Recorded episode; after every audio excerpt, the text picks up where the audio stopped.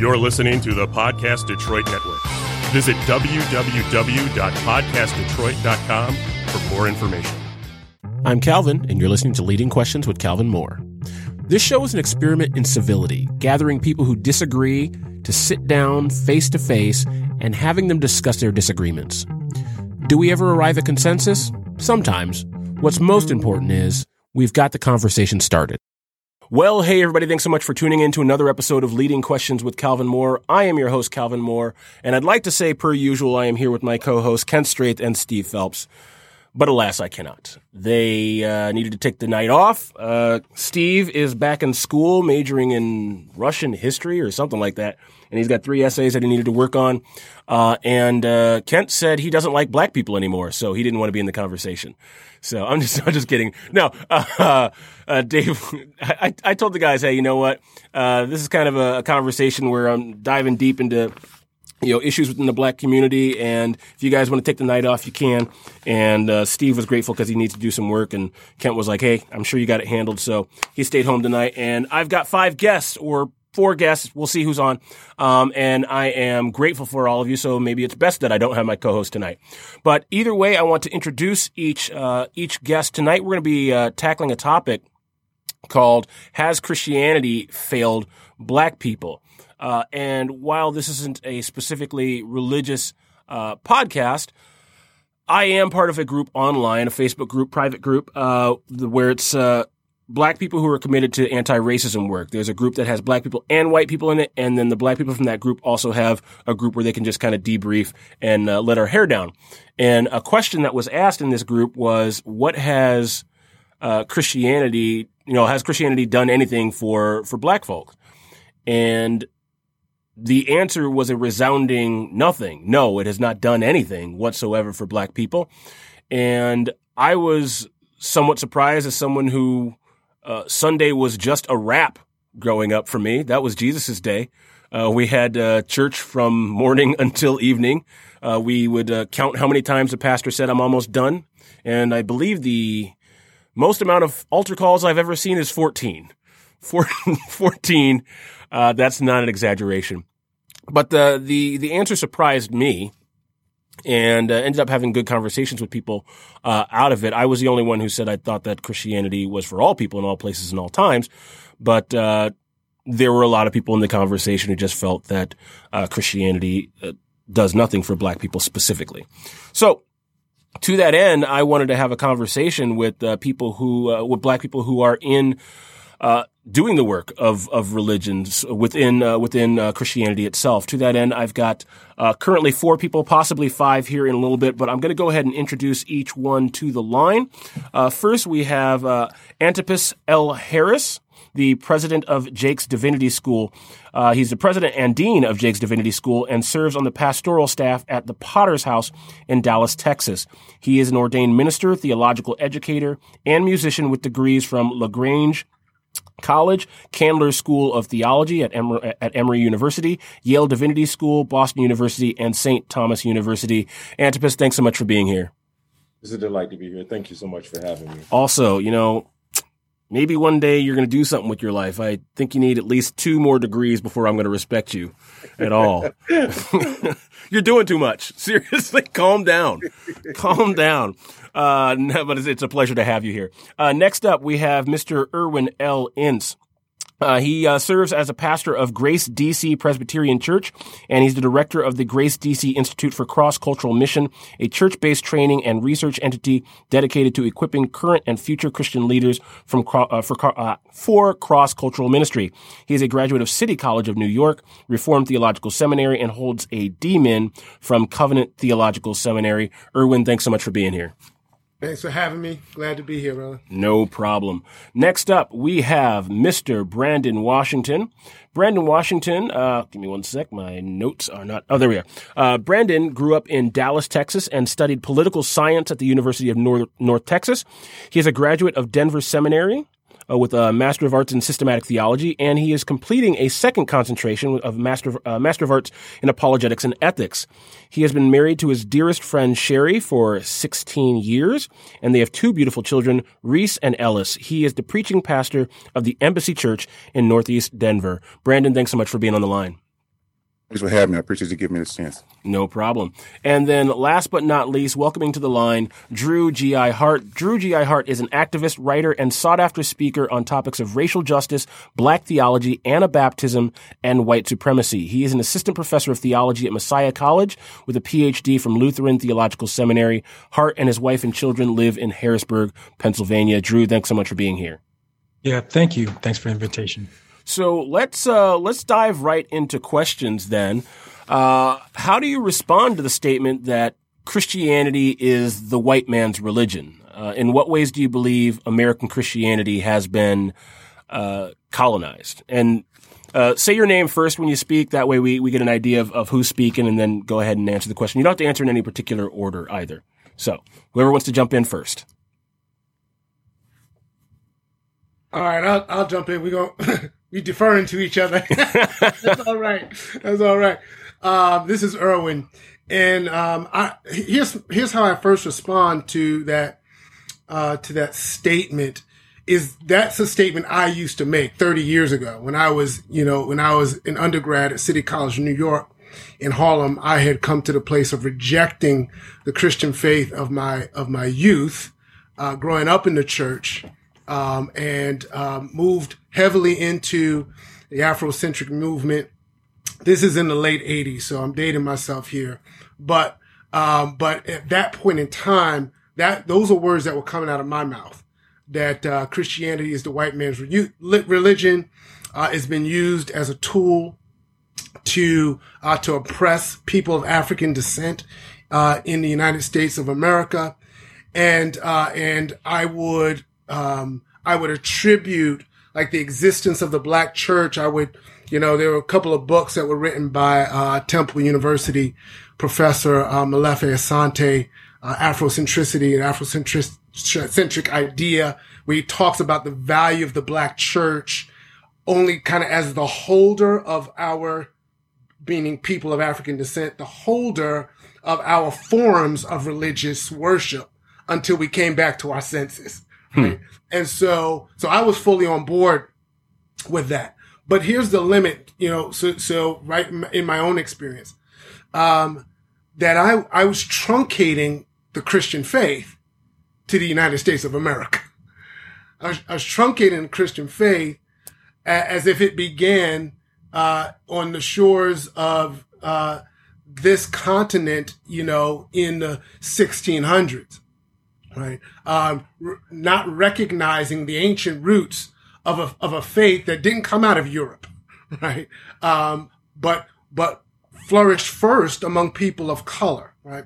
And so, uh, and so that's my, right? That's my own trajectory. And so, yes, right? American Christianity, in a sense, has been colonized in this sense as it relates particularly to, um, to white Americans right?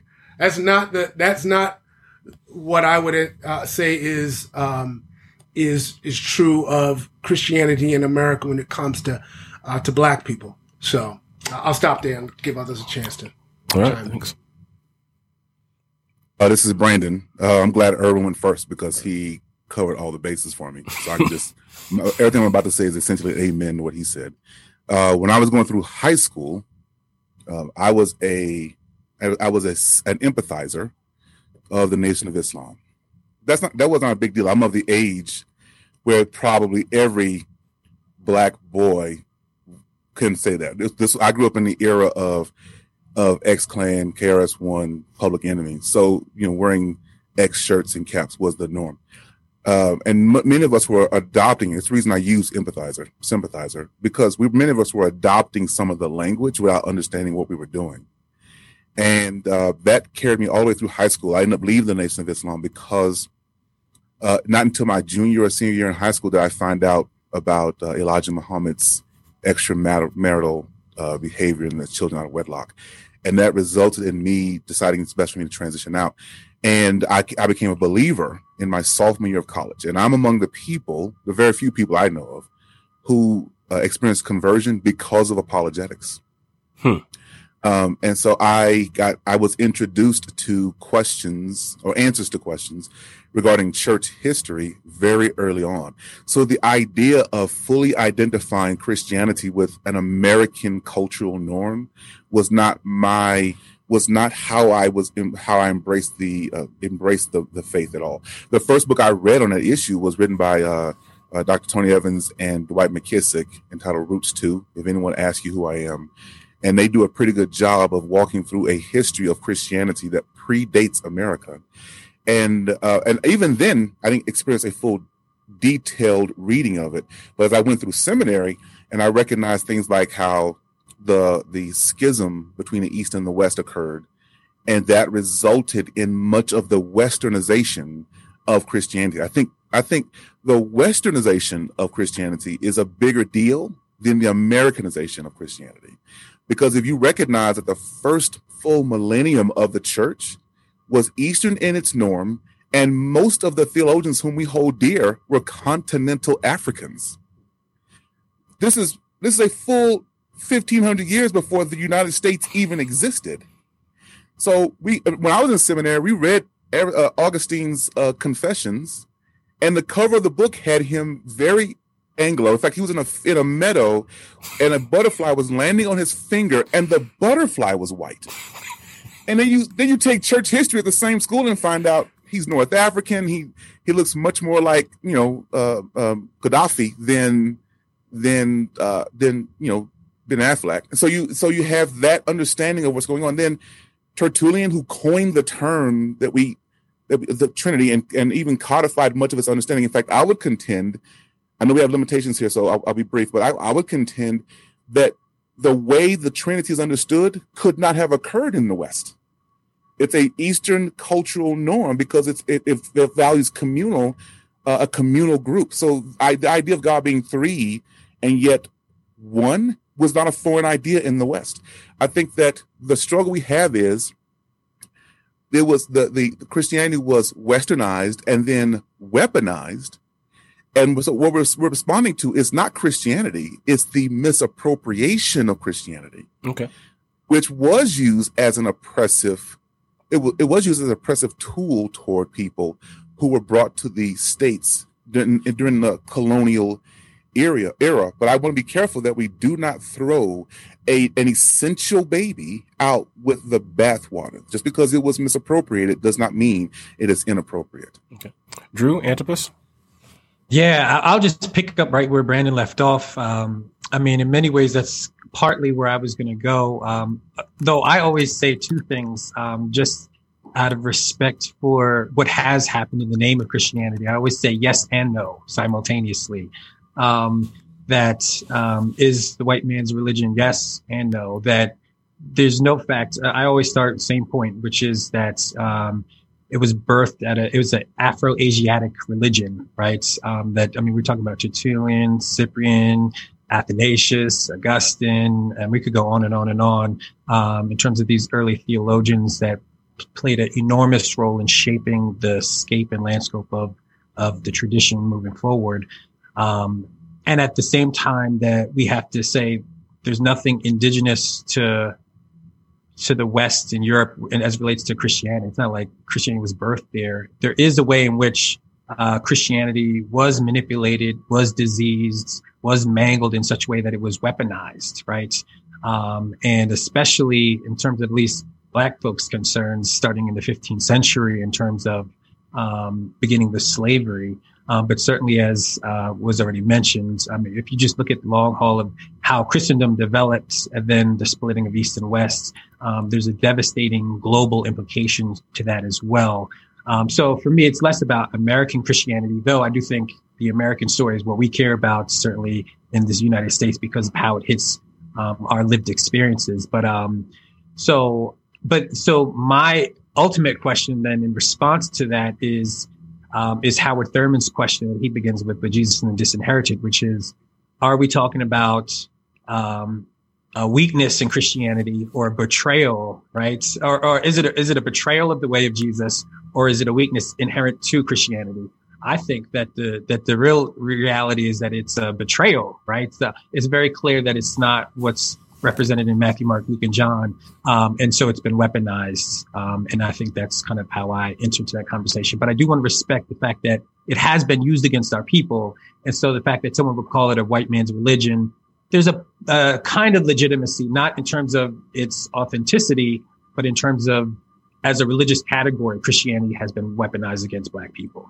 Okay, thank you. And Antipas, I think you've you've written a book called "Is Christianity a White Man's Religion?" So I, am interested in your answer on this as well. Yeah, no, thank you, and I, I agree with uh, everything that uh, my brothers uh, Irvin, Drew, and Brandon have already said. I, I would just uh, add that the question itself is pregnant with uh, implications, and I would be more interested in understanding why would one say that? Is this a theological question, a historical question, sociological question, emotional question? Is it a question that's pertaining to your denomination? That because sometimes people refer to Christianity, they're talking about a particular denomination, or they're talking about Catholicism or Protestantism. Sort of, what exactly is it a political question? Um, and I think that, as Drew has said, you know, the simple is it's it's yes and no uh, depending on which one of those categories we're discussing. Uh, certainly, the historical uh, nature of Christianity in the West has been inundated with a variety, it's been decorated with uh, some very oppressive um, expressions um, by people who are in power. So, again, uh, is the question a question of the powerful or the powerless? Because for the powerless, who subscribed to Christianity, it was it was it was the road that brought them over. Uh, but uh, also from the standpoint of the powerful, who used the faith to abuse the powerless, uh, it caused the, the, whole faith into question. and then one wonders, does the subscription to the faith define the faith, or can the faith stand independent of the people who claim it? Uh, frankly, in a world and a history that has uh, you know, been infatuated with power and money, uh, you you appeal to uh, a higher power uh, to affirm or to sanction the power or to affirm the power that you desire to have, whether it's race or gender, right? Uh, if I go find, if I believe, if I know you believe scripture is authoritative, I go look for a scripture uh, to prove that I'm right so that you will believe it. so uh, so I think this is some of the things that happen. And then the other thing is, and Drew mentioned uh, the 15th century with uh, Alfonso Alfonso V and the Pope at the time, who had that um, in Portugal when Portugal thought it was going to be the next superpower, and um, the church leaders argued that slavery served as a natural de- deterrent and Christianized influence and barbar- barbarous behavior among the pagans. So now you have to create a world where you have to decide these folks are the pagans and these folks are the righteous. And the righteous has to now treat the people we have decided to be pagans uh, barbaric. And then you use scripture to, to sanction that. And it's interesting how over the years that has been um, what developed the American experiment.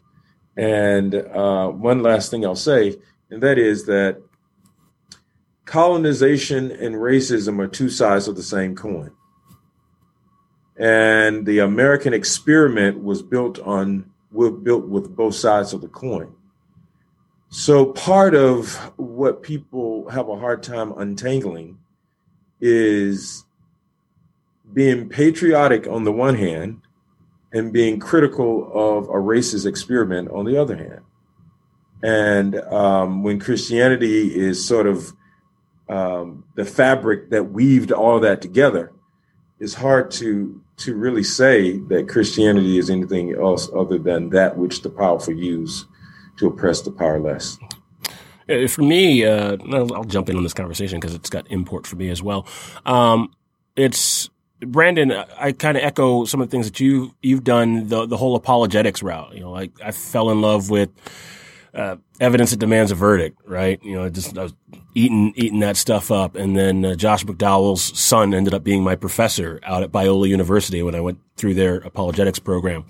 Um, so questions for me around religion didn't ever until I got older didn't really play around the edges of race. It, just didn't. The questions I wanted to know, like, are miracles possible? Uh, you know, did Jesus rise on the third day? The historicity of the resurrection. Th- those are the kinds of questions that I was uh, dealing with, and then I ended up getting into Biola University, and and God bless them, lots of well-meaning, nice people, but lots of things were going on in the world, and the questions being asked at that point weren't necessarily the questions that the program was answering anymore. Like people weren't necessarily asking are miracles possible in the black community. They're like, uh, why, why'd my brother get shot? You know, what, why is this guy railroaded and in jail? Like the, the questions were very different.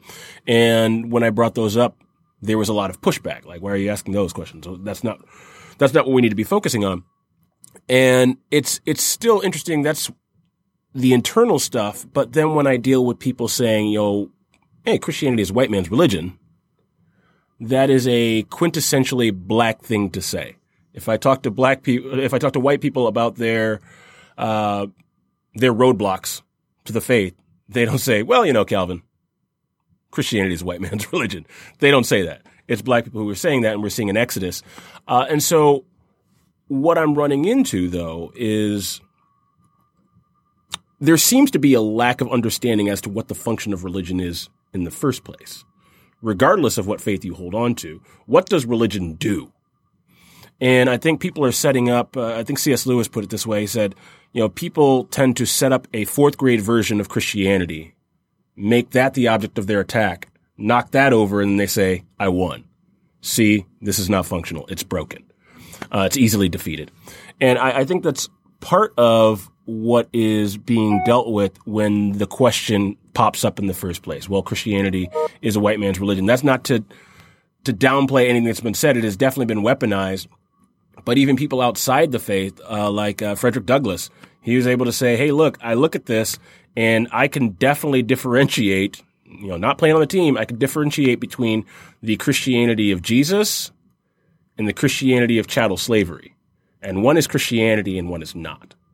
So, uh, just my, my two cents on that, but I want, I want to jump in uh, to the next question. So, and I, and I, said this a little bit earlier, Christianity presents itself as being a religion for all people in all places and all times. You know, it is true for, you know, it was, it was true uh, when Jesus was with the disciples. It was true in 1620. It was true during the civil rights movement. It is true today and all, for all people in all places, all times. That's how Christianity presents itself. Um, but how is Christianity specifically for black people? Because the, the claim has been made is not for black people. It could be for white people. They can use it, but it's not for us. How would you all say that Christianity is specifically for black people?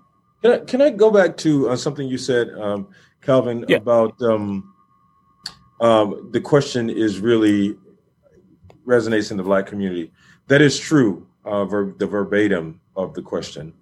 Uh, but the question as a metaphor is present in other communities as well, hmm. um, because there's an exodus ac- across the board, and a lot of the concerns are similar as it relates to the ways in which um, at least some expressions of Christianity um, have ignored the social dynamics or the implications, um, the socio-theological conversations mm-hmm. around the faith.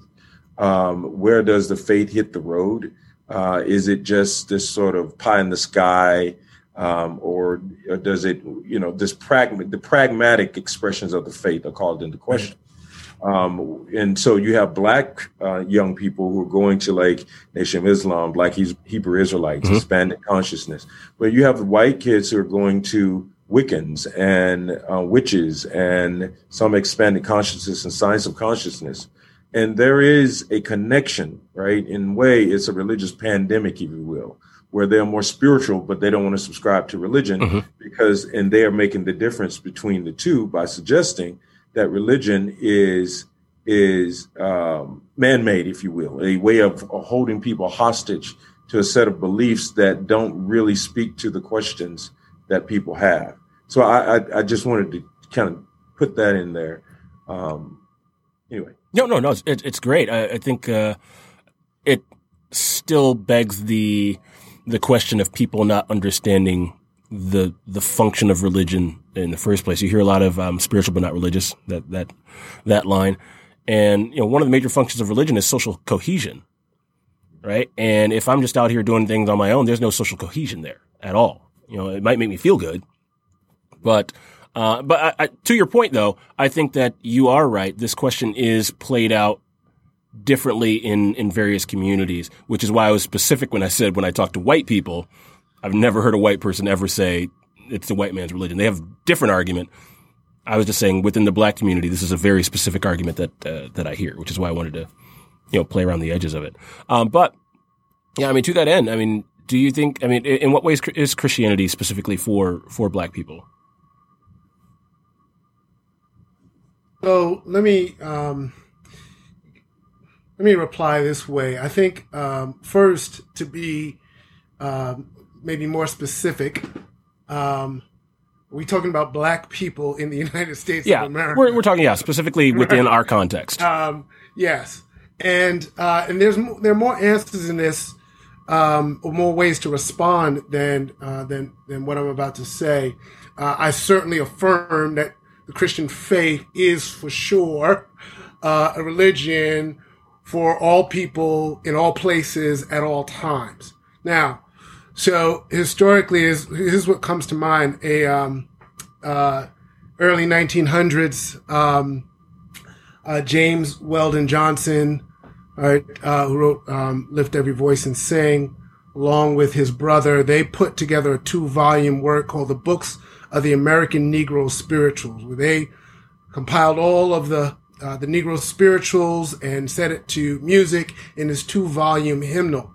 And uh, James Weldon Johnson wrote the introduction to this um, to this hymnal. And uh, in the introduction, he has a poem called to the, the Black and Unknown Bards, where he, it's an ode to the faith of the composers of the spirituals. And um, and he he says, you know, how did the spirituals come to be? Not in the poem, but in the introduction. How did the spirituals come to be? And he and he says that there was for these enslaved um, black people the precise religion found for his condition, right? Um, th- that spoke a word of of uh, of liberation, of liberty, of uh, of justice, right? Of hope, right? That that that birthed a whole theology of song in song, of perseverance, right? Um, through uh, through trials, and so, right? There's there's more to say than that, but it's at least that, right? That we have that in the history of blacks in this country, um, we've seen the Christian faith uh, be a source of great strength and perseverance, um, and even push against um, oppression and injustice uh, and enslavement. Uh, so I, I, can do it this way. The uh, so it's we're we're recording this on a Sunday evening. It's much more evening for the rest of you than me because I'm farther west uh, than everyone else. And so I, am still I'm still not far removed from the sermon I preached this morning. We're in the we actually are recognizing Advent, and it's not the way what a lot of people typically do it. Um, and so this morning's text was Isaiah 9, and then we transition from there to, to Isaiah 61, verses 1 and 2. Then I use that as a springboard to jump into Luke 4, where Christ walks into the synagogue and he quotes Isaiah 61 and cites himself as the one referenced in Isaiah 61. And um, in Isaiah 61, the, the anointed one is going to show up and he's going to bring wholeness. The one who's identified as Prince of Peace in Isaiah 9 is showing up in Isaiah 61 and identifying himself as the fulfillment of that one who bring, who is the Prince of Peace. And then Jesus says, I'm the, in your hearing, you, this, uh, this prophecy has been fulfilled. And you'll notice in that as he identifies the fruits that come from that anointed one, he doesn't mention, and I will down a cross and resurrect, and because of that, you will go to heaven. It's a he makes reference to quite a bit of temporal blessedness. The blind will see, the lame will walk, the the the captives will be set free, um, the persecuted will experience deliverance. It's temporal blessedness. And I, if I were to preach that same message in a dominant culture church, I think everyone in the room, because it's in the text, a Bible believing church, because it's in the text, they will potentially affirm what I'm saying there. But we all have to remember that we have experientially formed hermeneutical lenses. So the way we apply those truths may not be the same. We will all concede them, but the application of them will not be the same. So the idea of injustice will look one way to one collective group or individual and look an entirely different way. So the idea of being marginalized is something that is innate to the African American Christian or evangelical cultural context because of the reality the Black church came out of a marginalized uh, setting, specifically slavery. Uh, I think that uh, Carl Ellis handled that very well in uh, Free at Last. I think he handled that masterfully. And so I, I, think that that reality is something that we should keep in mind. We're taking the same biblical ideas and we have a hermeneutical lens that applies them in a specific way. Our lens does not create a reality, but the experiences the experiences gave us a lens to see a reality that was always there and it may be foreign to some of our dominant cultural siblings. So I'll, I'll just personalizing this. I had given very little attention to critical race theory until I was accused of being a critical race theorist. Had given very little. I had I'd heard of it. Had I'm an undergrad in poli sci, so I'd read Karl Marx and that kind of thing, but I'd given very little attention to it. But I was saying things publicly that uh, that resulted in people accusing me of being a critical race theorist. So I had to check this so I can be sure that people are properly accusing me of something. And it turns out that while I'm not a critical race theorist, I need to say that on every public platform I can, I'm not a critical race theorist. I share their hermeneutic, their historical hermeneutic. So when I look at history, I see the same things they see. I don't see that slavery simply ended after 1865. I recognize that that a post Reconstruction Jim Crow and Great Compromise occurs after that. I recognize that we needed to have a civil rights act, three civil rights acts in the 60s because the 1954 Board, Brown versus Board decision did not make the change that everyone thinks. I have friends who thinks that they can point to a date on a timeline and change occurred. But as someone who had studied this with my hermeneutical lens from a black perspective, I recognize that that's an oversimplification of history. So when I read that the anointed one brings things like wholeness, shalom, justice, and recovery for those who are marginalized, I apply it to that history as I see it through that lens, and it results in a different application, a legitimate and different application of the historic Christian faith. And in that regard, it is essential to our experience. We're, we're going to get into the, the you, you, mentioned the context in which some of these questions, mm-hmm. out of which some of these questions come. And a young lady posted a, a, a statement to, to, which you want to respond. And, and when we get there, one of the things I want to point out is the significance of the black church to the civil rights movement. Okay. When you, whenever someone downplays the role that the church has had in the well-being of people, of black people, I think that they're they're being ahistorical and they're not recognizing the role, the sacrificial, to the point of death, many of them, role that that Christian leaders had during the civil rights era in our country. And all they came out of their of their application of the gospel as it was applied through their hermeneutical lens, the way they read the world, was a result of the, the it resulted in their, their specific and contextualized application of the gospel message. Oh, so yeah, so uh, should know I'm getting pastors on. There's gonna be some long answers. I loved it. I love all of them. Like I'm gonna I'm gonna do this for all y'all. But that was good stuff. Very very good stuff, Brandon. I love it. Uh, yeah, Drew Antipas. Anyway. Yeah, this is Drew. So um, I just wanted to pick up actually right where Brandon because he made me think of. I heard uh, C.T. Vivian um, when he was still living. I remember him saying this was probably like 10 years ago. I heard him speaking. He said that the civil rights movement, if you think about it, think of it as a clash of two Christianities. Um, hmm. And I just thought that that was really powerful. Um, and maybe that kind of picks up with what Brandon was just getting at. Um, and so I think that's one way of getting into the conversation in terms of what it's for. If you actually look at the way in which um, there are clearly liberative, empowering um, forms of of lived Christianity in the Black tradition that have actually um, fought for us, uh, empowered us, kept us together, created spaces for giving, receiving, sharing love, right? All of those things um, we see manifested. But I would also, and maybe this is something that you could argue, I guess on a hermeneutical level, can't be proven, but I would go ahead and argue and say that um, as quickly as we say that Christianity is universal, we also have to say that it is particular and that it doesn't ask the same thing of everybody, right? Um, it's that every valley will be lifted up and every mountain made low. And, and so it has very different implications for different folks, depending on the social location in which we live in, right?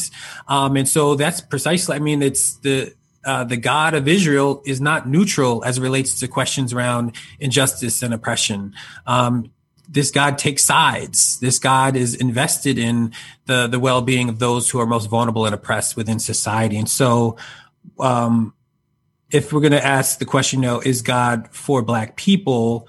Um, I'd say yes to the degree that God identifies with struggles and solidarity with and is liberating Black people, right? Um, then I would say then there is a unique way in which which uh, Christianity is for Black people and all oppressed people and all vulnerable people, even at the same time that I would say that God is desiring to usher all of creation into shalom, right? And has a place for everybody to respond and to participate. Um, it is also particular. And so that would, I guess, be um, my answer would be both the different kind of Christianities, but also then what I would say is what I see as the heart, the interpretation of it is um, the God of Israel in, incarnated in the person of Jesus Christ that takes sides with those who are oppressed.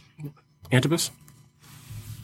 Oh, these are powerful. It's like mini sermons. That's powerful. This is Antipas. Um, yeah. So the question about uh, you know Christianity and and Black people, I think it was Drew who said earlier that Christianity or the the whole Bible was born out of an Afro-Asiatic context. And uh, a bishop asked me once, um, was Obed Edom black? And I, my response to him was, well, the problem is in the question, if I understand the question, because the question seems to imply that everybody else is white, and you probably got that from the movies. Uh, it's like Moses married a black woman. Well, that seems to suggest that Moses was white. Uh, so, and you probably got that that visual from the, the movies that was intended to paint um, the, the, the the characters in the Bible that were noble and and goodwill and God's people as white, and then you have a few black people like the who were bad, like the Egyptians. You know, they're from Africa, and you know you got uh, Simon of Cyrene. You know, he was a slave, so the slave carried the cross of Christ. So you have this sort of um, this racist um, um, meta narrative, the framing of the racist meta narrative that is part of what subjugated um, the American experiment uh, to white being right and black step back kind of a thing. Black is bad. Black people are slaves. Um, so this sort of structuring of the biblical, the whole biblical narrative, uh, is part of what has plagued, I think, uh, some black preaching, quite frankly.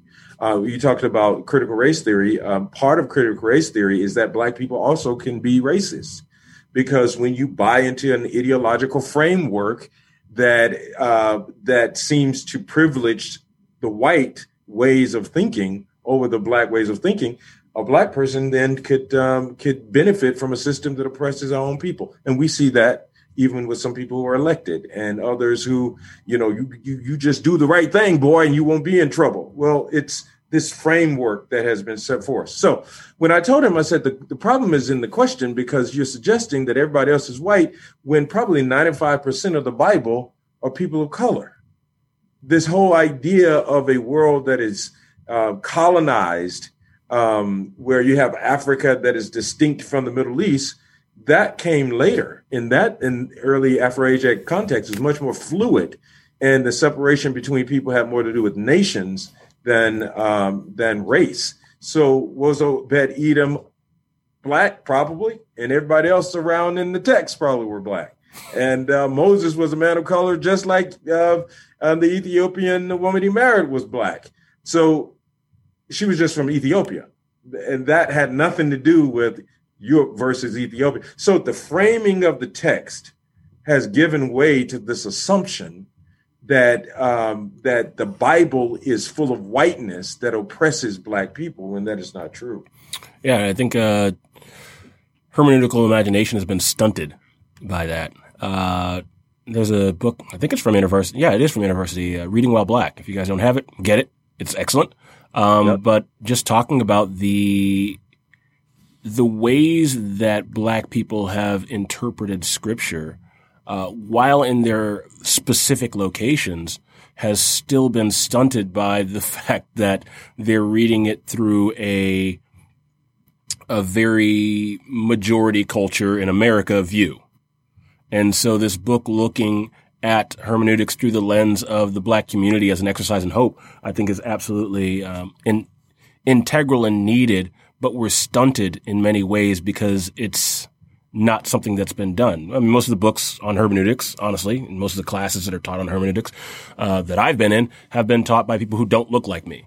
Uh, and a lot of things are assumed from that majority culture. This is what, uh, you know, this is how this looks. And like you said, uh, Antipas, the, the, the, movies, right? Hey, you know, Charlton Heston, you know, you know, splitting, you know, splitting the Red Sea. Even, uh, even the Prince of Egypt movie where they're all, they're all white in that as well. I mean, I mean, that's what Hollywood does. I mean, Prince of Persia, I think it was Jake Gyllenhaal who played Prince of Persia. I'm like, how's this happening? I don't know how that happened. But, um, can I, can I, can I, uh, I know, yeah. you know, no, go ahead. Go right ahead. but I just want to affirm something here because you brought up, um, reading about While Black, Esau McCaulley's book. And it relates to something that Brandon, uh, said earlier and, and Drew as well. When Brandon started talking about the lenses that we wear right? That are experiential lenses that we bring to the scriptures, to the Christian faith. And then Drew's point about particularization, right? Engaging in particular realities. And I just, right? So, and into, uh, uh, Antipas's point about even black people can em- embrace a, uh, an anti-black or, right, uh, narrative. I remember I was, I was, um, promoting the book uh, before it came out on my social media page and just said, hey, this is going to be outstanding. You need to read it. And I was having a, a conversation. Uh, I usually don't get involved in social media back and forth conversations, but this was a a brother that I knew, a fellow Christian African American brother, and and he was just pushing back on the whole idea of the title "Reading While Black," mm-hmm. and and start trying, you know, that I don't want to just read read while while black, and that there's some just um, almost, and this is I want to be generous, but but almost like a disembodied engagement of the scriptures. Like I I can come to it at at some neutral framework that doesn't involve my actual personhood and experiences of the people to whom I'm a part, right? And it's just impossible. Right. So anyway, I, I want to. I'll stop there. But no, no, I, I, think that's that's that's good. Um, I want to ask an off-script question here, just because it's been brought up a few times, Brandon, specifically by you, uh, and I think other people have uh, talked about critical race theory as well. I actually just finished reading a textbook. Uh, don't ask me why I read a textbook, but I read a textbook, uh, Introduction to Critical Race Theory, because I was hearing lots of people talk about it. And I was like, yeah, I want to know what it is. Like you, Brandon, I've been accused of, uh, you know, being a critical race theorist. And I was like, okay, well, I don't know what that is. So let's see if I am. And uh, I'm probably more so than, than you are on that. Uh, I'm probably closer to actually being a critical race theory uh, theorist. But I'm reading this text. I'm like, this is this is a legal text. It, it's for lawyers. This is where it sprang from. I was like, huh. But my question around it is how do you all feel about the recent news that the Southern Baptist Convention released a statement, uh, a resolution, so to speak, uh, against it. Hey, we resolve that you know the Bible is a, highest law of the land for Christians. Obviously, that makes sense. Uh, and to that end, critical race theory is basically BS, and you should not be involved in it. And I, would love to know what your what your thoughts are on that because it almost seems like the the most majority culture church that there is in America is pitting itself against uh, voices within the specifically the black church who are taking gleaning what they can from critical race theory, making it subservient to scripture, but saying this this still matters. This is very located. It talks about locatedness in lots of other spheres, whether it be law, economics, history, theology. Uh, so, what are your thoughts on an entire denomination coming out and essentially denouncing something that black theologians are saying this is useful. Well, my issue. Oh, I'm sorry. Go ahead. Go ahead. uh, this is he's in my he's on my he's in my wheelhouse right now. I've been on the soapbox for a while, so. Um, but I, my issue with them denouncing it was not was not the public statement itself. It's the it's the uh, lack of nuance. It was the sweeping manner in which it was uh, in which it was rejected. And my, uh, so I have two concerns here. One is their statement does not lend itself to the possibility that systemic racism is a real thing. That's one concern I had with it.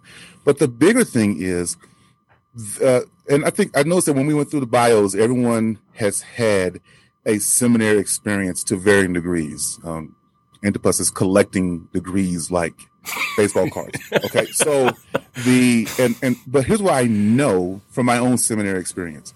When I was in school, I had to be bicultural and I also had to be bi hermeneutical. So I had to, I had to often translate what I was being taught to a, into a language and application that would be relevant to the community where I pastor and no one else in the class, because I, I, attended a seminary that I love. I now serve on its board. Okay. But I attended a seminary where, where it was often the case that I was the black student in a classroom. And everyone in the room had a same cultural context and they, and they had, they had shared hermeneutical lenses. And I would have to translate the content to make it relevant for my context. And when I brought that up later, because when you become a board member, you can start to say stuff out loud and uh, and when I brought that up later, many of the people who were both classmates and professors did not realize that they were doing that. And I think that Southern Seminary or the, the Southern Baptist Convention in general doesn't realize that they have a hermeneutical lens. They have that they have a historical perspective, that they're interpreting history from a specific cultural angle. They think no, no, the Bible is the ultimate authority. And, and, and saying that presumes that your that your biblical hermeneutic can be universalized. But as has come up already, Irwin touched on this, and I think Drew touched on this as well, that that context is essential to how one applies the precepts of scripture. And the diverse hermeneutical lenses are necessary to have a comprehensive, a well-rounded view on how you're going to apply that. So my question to them would be, how many actual scholars of color who exist outside of their hermeneutical cultural norm spoke into that decision?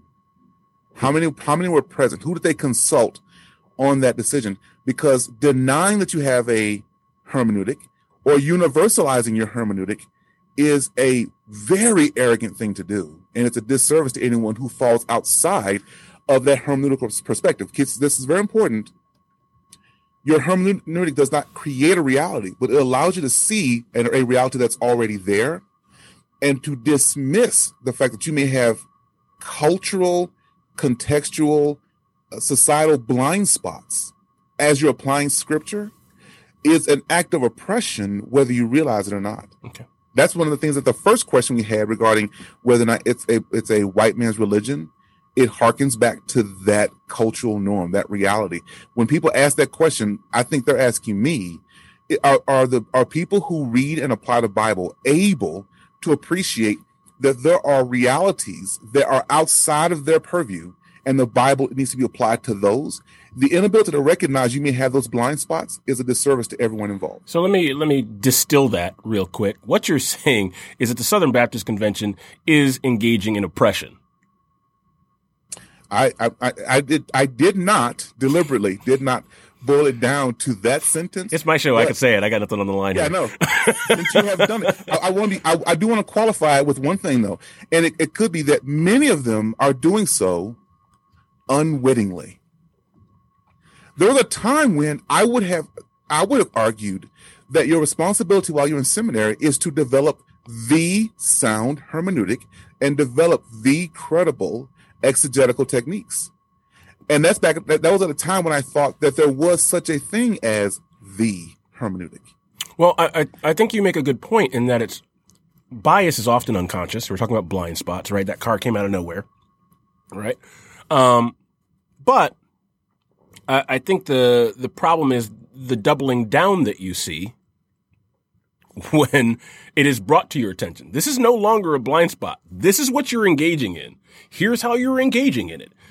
Point, eh, point A, point B, point C, point D. Making the case, you guys are engaging in oppression by doing these things, right? You're assuming this, that, and the other. And them still saying, no, no, that is not what we're doing. And just doubling down on the, on the blindness, so to speak. What are your? Th- I mean, that's what's happening at this point. Is they are being confronted heavily by many corners of Christendom, and still doubling down and saying, "Oh, this is this is where we stand, and I can I can stand nowhere else." Anybody This else have Drew thoughts on this? Yeah, Drew, go ahead. Yeah, yeah. Just real quick. I don't have a lot to say. Um, and maybe my, you can push back, somebody can push back if I'm too unnuanced, maybe because of my distance to the Southern Baptist denomination. But I feel like, you know, we're talking about the most traditionally white supremacist denomination in the United States. Um, so for me, it's like, of course they're going to. I don't know. I guess that's, I, for me, like, what else would I expect from the the folks that have at every stage of our history have pushed back against every effort towards racial justice and equality and equity and I mean that's just what they've done.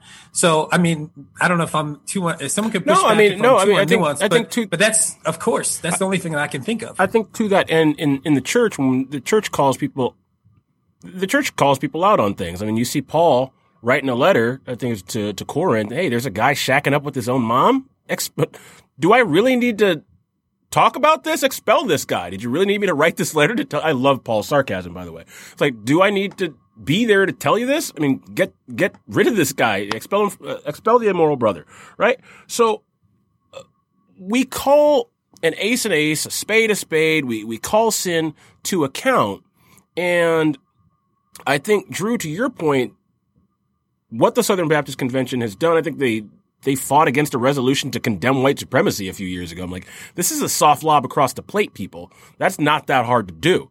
Why aren't you willing to do it? So if we're willing to call something sin, I, I, why aren't we willing to call it sin? And Brandon, is it necessarily unconscious?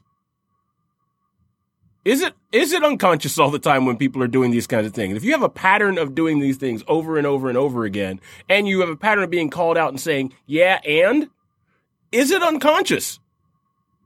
I believe it's no longer unconscious. I believe that having been called out on it uh, make now holds us accountable. But but you you've experienced this before when when you're a part of an organization and a ball starts rolling and you were a part of the ball initiating its motion. Mhm. Once you're called out, it's it's like it's it's I, I don't want to I don't want to be guilty of quoting the wire too many times, but Slim Charles said we're going to fight on this lie. We're going to, we're going to go to war on this lie, and I think that that's the situation they're in now. Once some of the nuanced considerations were brought to their attention, the ball was rolling too fast for anyone who was considerate enough to have second thoughts. It was too late for them to say anything. Okay. Well, we we have talked about uh, the locatedness of of peoples, right? You know, the the Bible is probably going to be read differently in the Black community uh, than it is in the Asian community, than it is in the you know Hispanic community, and than it is in the white community. And so, to that end, does does the Black church occupy a a different role in Black neighborhoods than it does in white neighborhoods? And if so, how? Church or does the black church? Can you explain the question again? Say that again.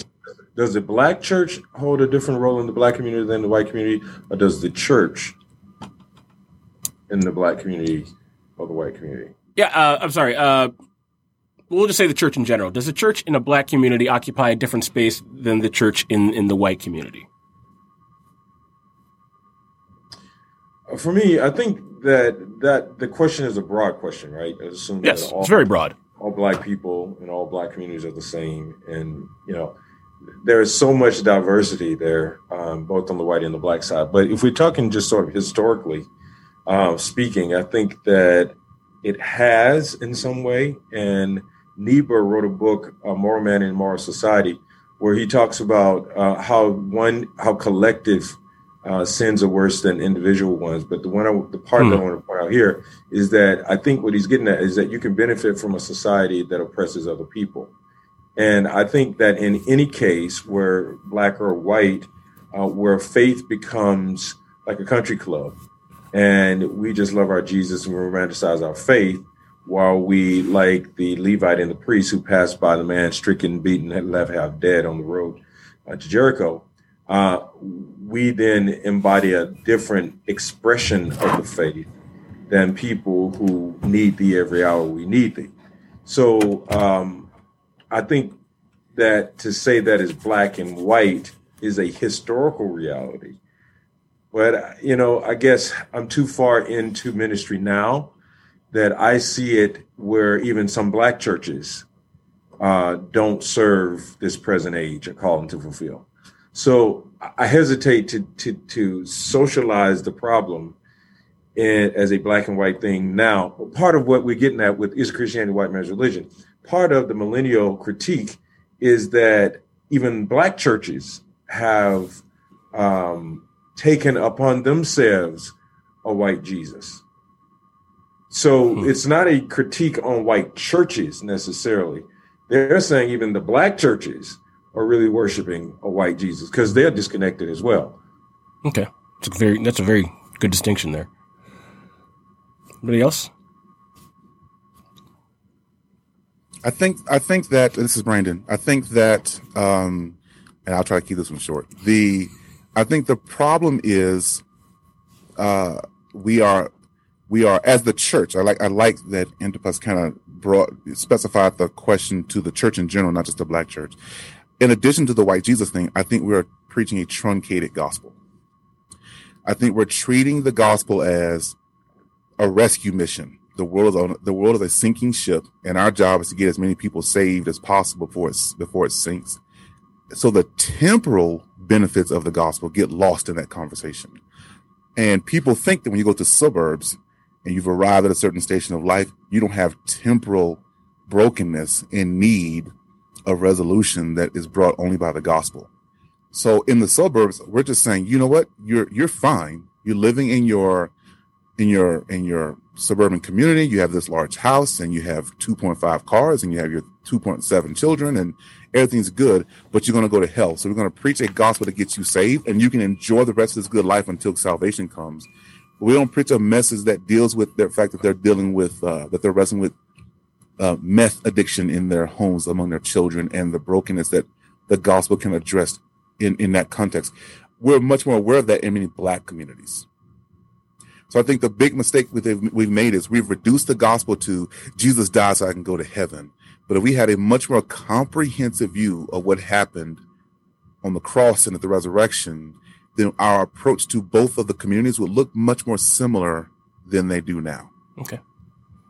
Yeah. Can I yeah. chime in here? I want to affirm what uh, Brandon just said, particularly uh, because here's what comes to my mind just uh, on this issue of role. I think there's there's a there's a similar calling in this regard uh, to people who uh, to, who who are part of the Christian faith and to churches in particular places and I get this, you know, I'm taking this from uh, from Carl Ellis, who's a friend, and his book Free at Last was mentioned earlier.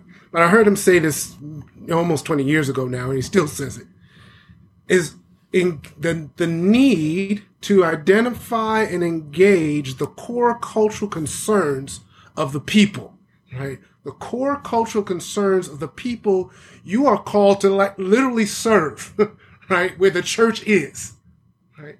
And so this is actually something that's true wherever the church exists. This is also a part of that particularizing question. What are the animating issues that are affecting the real embodied lives of the people in this place? Are questions that those who belong to Jesus Christ need to be asking and engaging as as the church, right? And so, right, part of the part of the issue and challenge is, you know, for uh, the majority white context, to Brother Brandon's point, right? A lot of those questions are not actually even asked um, because there's such an overemphasis on an individualistic faith, right? Um, me getting my ticket to heaven punched, me being all right, right? And that the gospel extends only to that, right?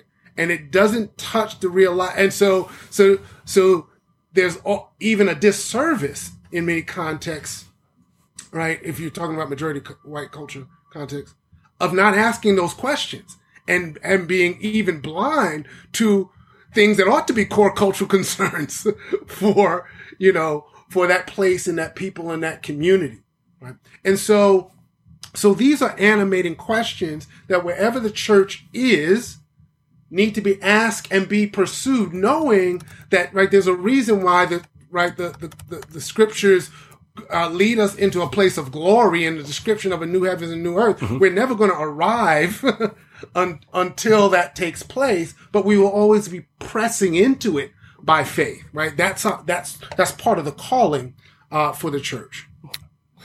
And I'll just pick up where um, Antipas he made a really good point in terms of the complexity of the Black church right now. And I, I was just thinking about like historically, because um, I would say like the gift that the Black church has provided in the United States context would be the Black prophetic tradition. But if we're honest, many there are many Black churches and black lots of Black faith that does not exist within that tradition at all in any form or capacity. But I do think that that is something um, that needs to be named in the conversation of thinking about the role that churches play, certainly in the United States, and the kind of faith, collective uh, faith that has been modeled and embodied on the ground.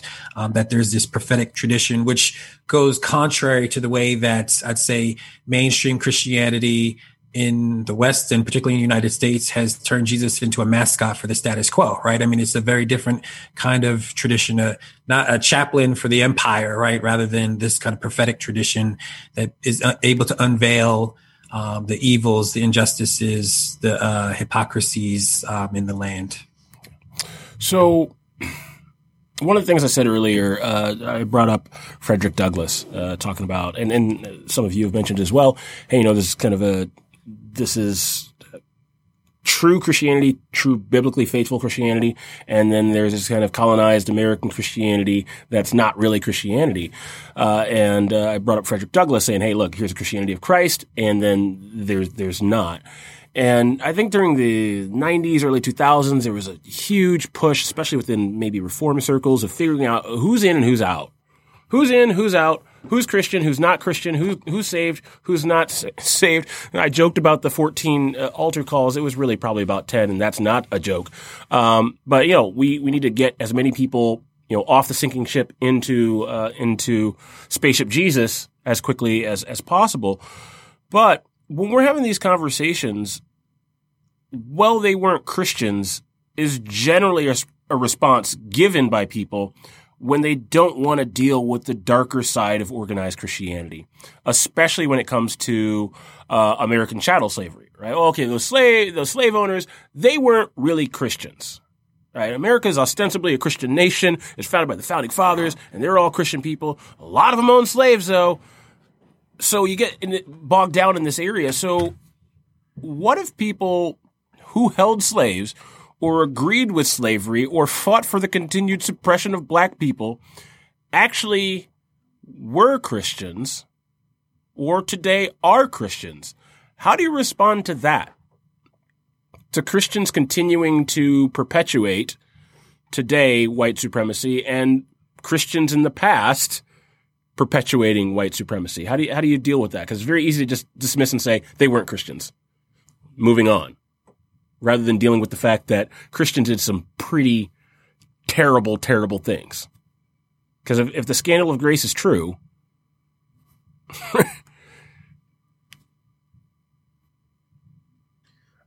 you know, I think that part of it is that uh, we know in part, we prophesy in part, right? Mm-hmm. So none of us are particularly um, perfected in our theological vision.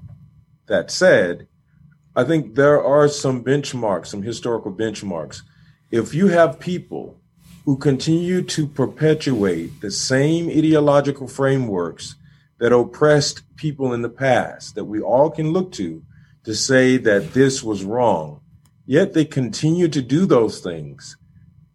There's a certain arrogance about that sinful behavior and that anti-Christian um, um, way of thinking. And we were talking about you know traditions that would you know abruptly uh, condemn critical race theory. Uh, the same traditions that were built upon white supremacy there is no there is no critical reflection within their own historical framework. At that point, it moves beyond the judgmental framework of, you know, I know in part, I prophesy in part, I may be wrong in a lot of things. But if you can look at your own historical record and see that there are extreme diabolical behavior in the name of Jesus, and you just jump out there and keep being arrogant, you know, you, you, you can't just say that people historically, like Frederick Douglass said, you know, it was two different Christianities. I, I, for the sake of the gospel, I would say that there are two different Christianities today. Okay. Yeah, this is Drew here, and I would absolutely agree. And I think some of the question is, um, at least for me, out of the traditions that have shaped me, I would want to ask, you know, how are we defining Christianity? Um, because there are very different ways that Christianity is defined. And I think that if you take mainstream Christian definitions of what it means to be a Christian for granted as the starting points, then in some ways it actually is very hard to call someone's Christianity out because you say a prayer or accept Jesus into your heart and you have a genuine experience of feelings in the inside. Okay but but if it, is it a way of life? Is it a pra- is it a praxis? Like I, I guess i'm influenced by both uh I'd say the prophetic side of the black church, but also the radical discipleship wing of the Anabaptist tradition, like two Christian traditions that were born on the underside of Christian supremacy, right? And both of them challenged uh, and questioned the legitimacy of the Christianity that was oppressing and persecuting them, um, based on the qualifications of the gospel of Jesus Christ, right? The birth, life, teachings, death, resurrection of Jesus Christ. It's based on that particularity and actually living that out, right? Loving one's neighbor, um, caring for the least, last, and lost, right? Um, breaking from power, identifying with those who are vulnerable and and uh, structurally weak, right? I think that there are ways in which we can define Christianity. If our Christianity has no praxis in its definition, um, then I guess by those criteria, you can't you can't question anybody, and it's just merely you know a matter of whatever. But, but if Jesus is actually true, that you can you know judge a, a, a you know the the plant, you know, the fruit uh, of the of the tree, then then all of a sudden you've got to actually wrestle with the way that we actually live our lives in accordance with the good news of Jesus Christ and His reign on earth. So I guess um, that would be my starting point for then suggesting that absolutely, I, I don't see how we cannot um, reject uh, certain forms of of practice. Not because I actually don't question the the the authenticity of their hearts. I don't question their beliefs, their ardent beliefs, um, but I just question that they are actually following at least the Jesus that I know and the life that He calls me into. Um, that has nothing to do with it. That's good, and, and I, I'm, this is not um, anything different in substance than what's just been said but it's just to highlight the reality of the ethical dimension of the Christian faith. That there is, so yes, right? We can affirm what we see in the scriptures when we when when we see in Acts, right? If you confess with your mouth that Jesus is Lord, you believe in the uh, in your heart, God rose uh, raised him from the dead, you shall be saved. There's a confessional aspect to the Christian faith, right? But so often we, to Brandon's point, this truncated gospel that refuses to really take seriously the ethical dimension. So, so the Christian faith is always going to involve confessing and repenting. So it's not going to be my perfection in this life, but there is an ethical dimension, right? And uh, just to add on to what Drew was just saying, right? When, when Jesus says, when the king comes, Matthew 25, right? He's going to say to the sheep, you're going to separate the sheep from the goat, right? The sheep on his right and the goats on his left. He's saying to the sheep, come, you blessed of my father, right? Enter, right? Into the joy, uh, prepared for you. Why are those on the left, the goats, going to be, uh, cast off? It's not because they didn't confess that Jesus is, is Lord. He said, it's because I was naked, you didn't clothe me. I was hungry, you didn't feed me, right? That it's the ethical dimension that there was the evidence of your faith was missing. It wasn't there. You could say something with your mouth, but there ought to be some on the ground experiential reality that demonstrates the truth of what you confess, right? And so, so we have to be able to say, okay, look, yeah, I can't say everything that's in somebody's heart, but I can say according to what I see in the Bible and what Jesus says. And and and it's this is this is not new with Jesus. Right? It it carries through from Old Testament to New Testament. The people of Israel why were they set apart? Lord said in Deuteronomy, it's not because you were the greatest and mightiest of people that the Lord set his love on you, right? But it, but here's who you are. You're liberated people. I freed you from slavery. So your ethical life is to be one that takes care of the widow and the orphan, one that doesn't mistreat the alien and the stranger, shows hospitality. You're supposed to demonstrate an ethical life in line with being God's people. And that's always been the case, right? And so we have to be able to say, look, I, I got to call that into question if I don't see this ethical dimension actually lived out in practice. Okay. Alvin, I do not believe that I have the uh, the insight or the authority to decide who is and is not a believer in history. I will point out though that that uh, those who are saying that the Christians, the professing Christians who who held to who advocated for slavery uh, throughout history, they're doing so inconsistently. Uh, one of the most read, one of the most famous sermons ever preached is Sinners in the Hands of an Angry God by Jonathan Edwards, who was a who was an advocate for slavery. He owned slaves himself on and on at least two occasions preached messages that defended his ownership of slavery. And Charles, uh, um, uh, George Whitefield is recognized as one of the founding fathers, a pillar of evangelicalism and not only was he pro slavery, he was anti abolitionism. Hmm. And so, so the thing that Irwin did in referencing the Matthew 25 text is he has made me settle in the fact that God is the one who makes the decision who is the sheep and who the goat is.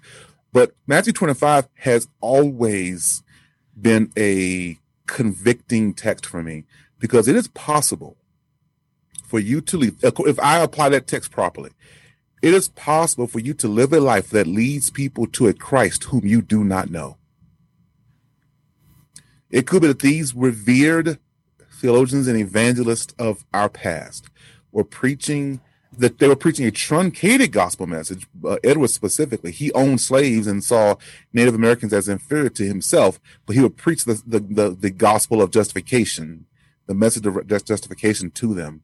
But it could be that these men, and you're not allowed to say this in any public context, which you guys have called me on, during the evening on Punchy. So the uh, it is possible for us to revere someone who is preaching a gospel and leading people to Christ, and they do not know the Christ to whom they are leading people.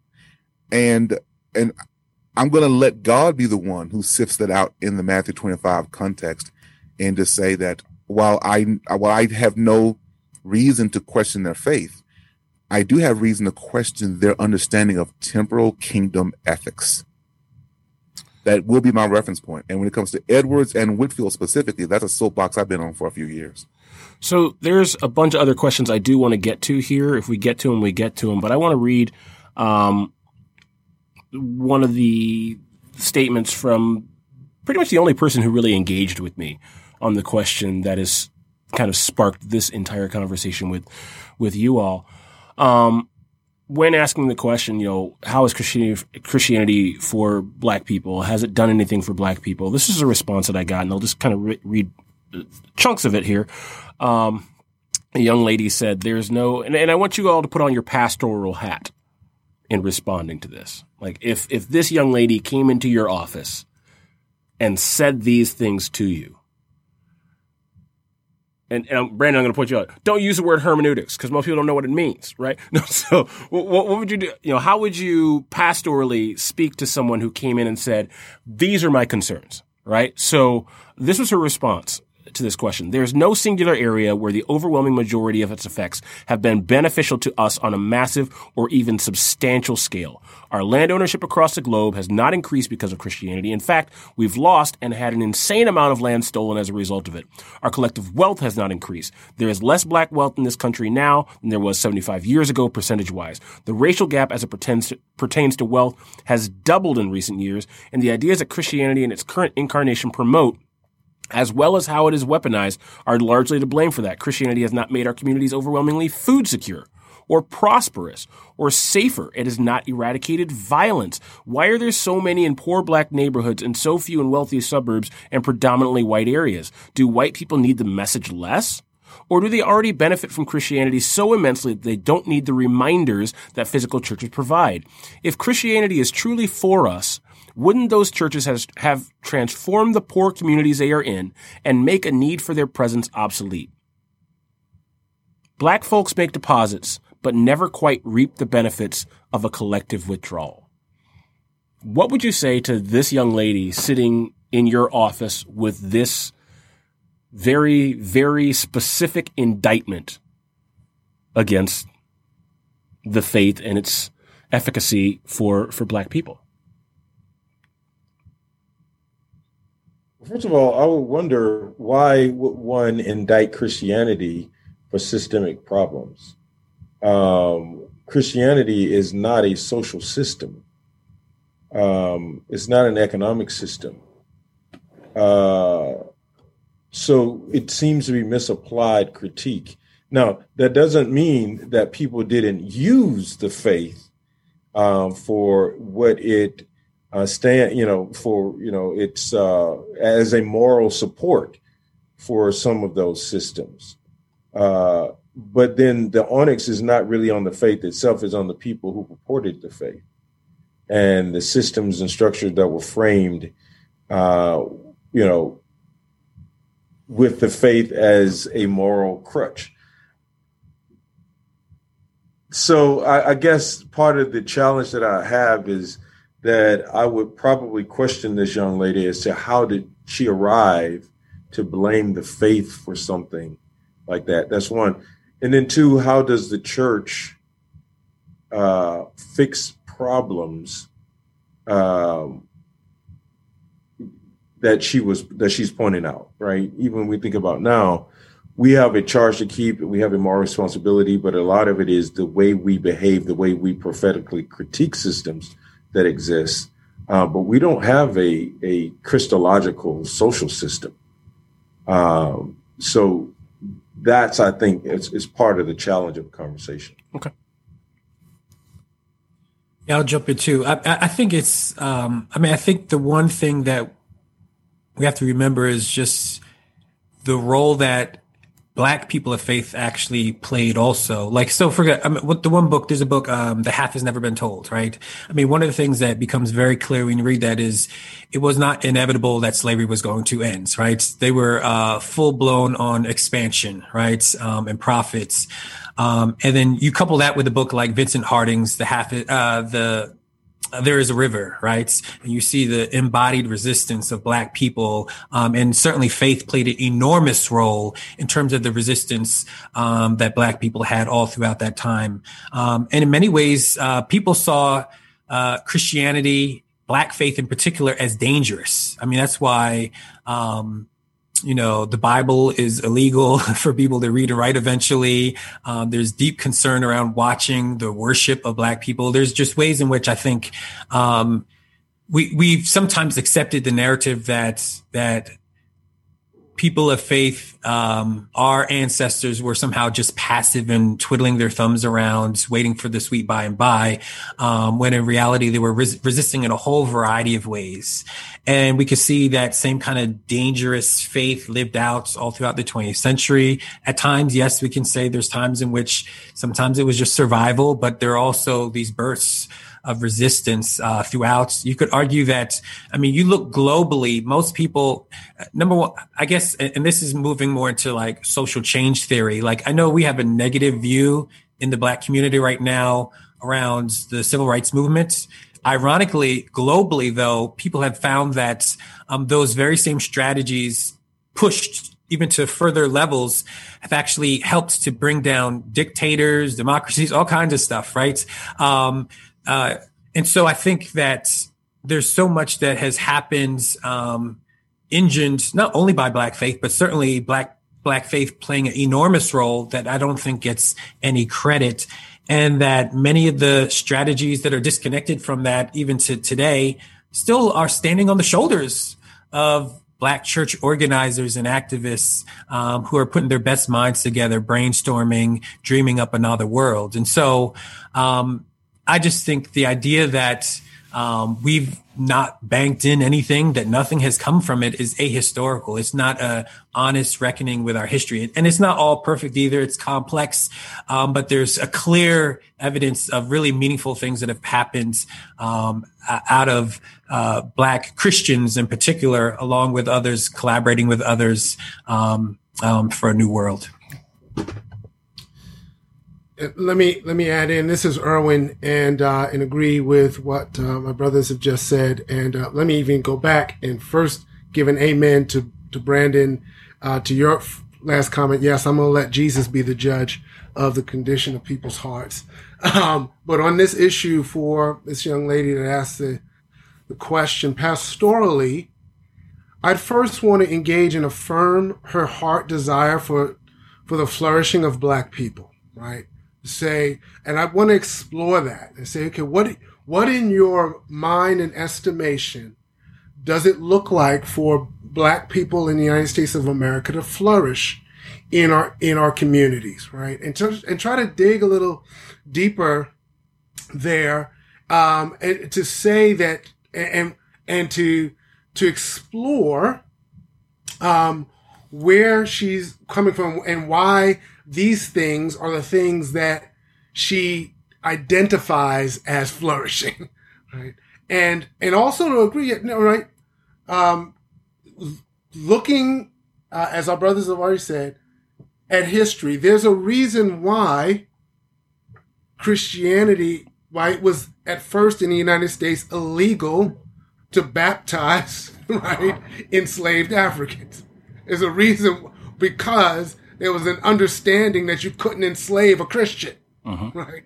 Um, there's a reason why the Christian faith was tried to be withheld from people of African descent in, in, in the United States of America. But, but God won't be thwarted, right? God won't be thwarted. And so he was going to have a people, right, uh, for himself out of, uh, out of the descendants uh, of of Africans on these shores.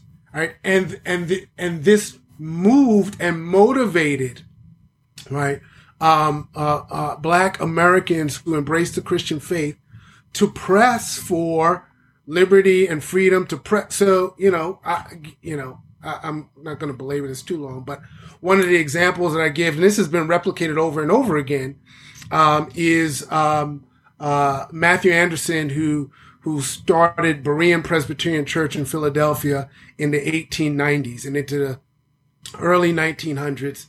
And, right, and this is this is something you find black churches having done, right?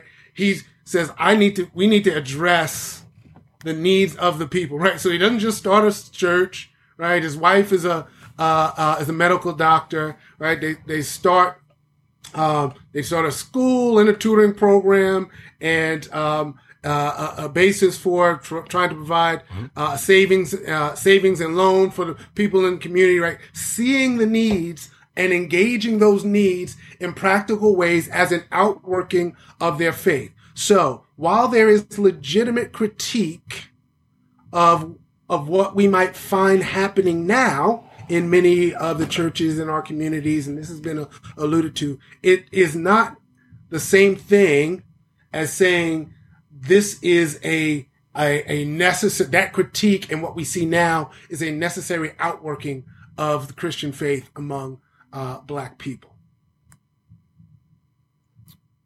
Brandon. So this this young lady, on at least in at least four different manifestations, exist in my church. I mean, I've actually recently had a conversation uh, with a, at least two young ladies who would ask me questions that were very long, very much in line with what's written here. So my you you you obligate us to the pastoral context, which I appreciate.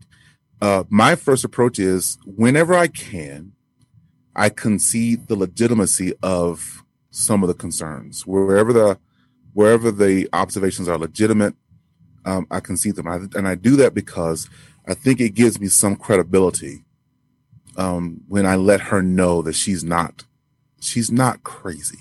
She's not entirely off base. The I think the problem with the way this question is being packaged, this series of resistance, uh, resisting comments, is um, even though there may be some legitimate observations, she's overstating her case. So you have to reel it in and show how uh, the gospel can be relevant to some of the concerns that um, that she has, and I think that everyone has touched on that that um, I'm specifically attended to. I believe it was Antipas who said this that that she is placing upon the church the responsibility to to destroy um, systemic problems as though the church is the final cause of said systemic problems. I think that that if if you read history, you'll notice specifically since in this context, the black church, the there has been a consistent practice of putting in place policies and actions that are designed to stem the tide of systemic brokenness. But if the problem is systemic, the tide's going to keep coming. And so her critique of the church is not so much that that the church has done nothing, is that the church has not gone upstream and stopped the tide from from coming. And I think that may be an inappropriate uh, critique. Also, it doesn't necessarily her critique does not necessarily align with history. The very the very act, the context in which she wrote the question is the outworking of of civil rights pro- progress. The fact that she had that opportunity, that freedom to do so, is a fruit of civil rights access. And the fact that I own, I bought a house um, in Northeast Denver is an outworking of of progress. We, if we did not have a Fair Housing Act, which is a movement that was spearheaded by Christian leaders, then I would not have had that privilege. And the fact that I think that everyone took for granted that we were able to vote a month ago, but we have a, a, a Voting Rights Act that for which people died. I I genuinely mourned the passing of John Lewis because of what he endured. A photo of him being publicly beaten so that I could vote 45 years later, 50 years later, is something I think that we downplay more often than we should. So I think that she, she, her, her, her observations are not wholly unsound, but for it to have some credibility, she may be guilty of overstating her case and over blaming or inappropriately blaming the church for some systemic problems that did not come out of the church. Yeah, I, I affirm everything that everyone has said here. I, I think if I was sitting down uh, with this young lady myself, one of the things that I would affirm in her is there is something innate put inside of you that yearns for justice. And I think you need to explore why that is and where that comes from. Not sidestepping uh, anything that you said, Brandon. To your case, sometimes people are going to walk in and you know they're overstating their case, but you can't say, "Hey, you're overstating your case," right? Just, we're generally not going to say it uh, that way because uh, what's what's the old statement? Puppy love is real to the puppy. So regardless of whether they're overstating their case, they're coming in and they feel all those things to their core. So I'd want to explore, hey, um, what, where does this sense of yearning for, for justice come from? Where do you get this sense of, uh, this sense that injustices are happening? What makes you look at a, a crooked line and go, that line crooked? It, it, I know what a straight line looks like. That line's crooked. What makes you look at it that way? Let's, let's explore that together. And then, yeah, extrapolate out from there. You know, hey, look, here are people who were driven driven by the, their their understanding of the gospel to affect change to to put their lives at risk so that you might have the uh, the privilege the, the privilege to do the things that we do buy a house vote complain online that the church isn't doing enough right uh, I, I, think that that's where where I would start, and I think it's a beautiful place to start. But um, that's when you're being pastoral to other people. So let, let's do some internal work here. I know all of you have had to have run into this at some point. Um, basketball player LeBron James a few years ago started talking out and you know, speaking out on, on Black Lives Matter, police brutality, racism. Uh, and he was told, uh, by, I want to say it was a Fox News commentator, it was some news commentator, um, just shut up and dribble. Shut up and dribble, stick to what you're good at, put the ball in the basket, take your millions of dollars and shut the hell up. That's basically what, what the idea was. But then we started to see it, uh, specifically with, with black pastors and black entertainers. I know uh, Lecrae is a Christian rapper. He's talked about it. There's another guy, um, uh, Derek Minor was talking about it, where they started talking out, uh, speaking out on on race, and uh, they've been called divisive. You're being divisive in the church. You're sowing discord. How do you address this response from from white counterparts and how do you address this response from from black people? Because I believe somebody already said that they didn't like the. I think Irwin, you said they did, someone didn't like the name of the book "Reading While Black," right? Um, so kind of that same idea, right? So how do you deal with it when when white people say, "Hey, what you're talking about, what you're pushing for, you're being divisive. Just preach Jesus." And how do you deal with it from from other black people in, in the church as well? And Drew, I want to throw this to you first.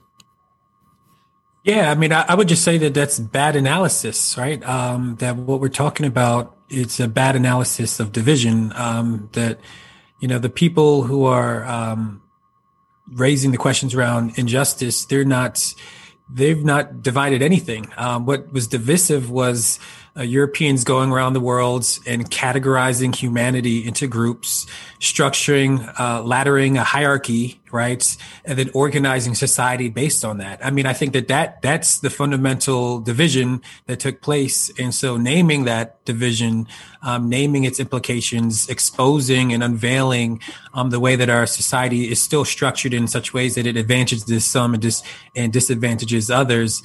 Um, that that's just that's that's the work that Christians ought to be doing, right? unveiling, speaking truth, um, exposing that which we can't see.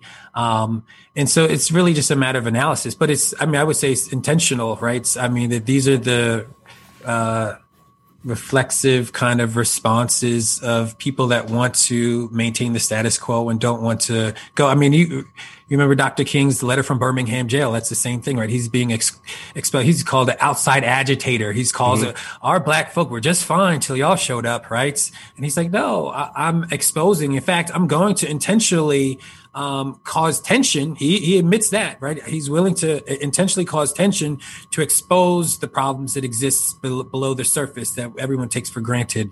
And so that's the work that we've got to do. And that's the same kind of work that Jesus did too, right? Um, Jesus, um, he does it multiple times, but it climaxes in him going to Jerusalem, uh, confronting the establishment, right? Um, and stirring up, um, and calling them a den of robbers. He's exposing the issues that go on there. I'm sure many folks there also thought he was an outside agitator that needs to go back to Galilee and, and stop stirring things up. Um, and so, that kind of division is not really divisive. It's actually creating the potential for actual healing and shalom if people would actually repent, uh, given that moment.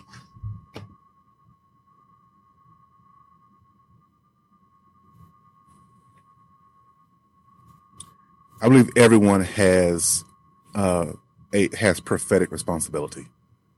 I don't believe that everyone has it to the same degree. I don't believe that everyone has it in the same place.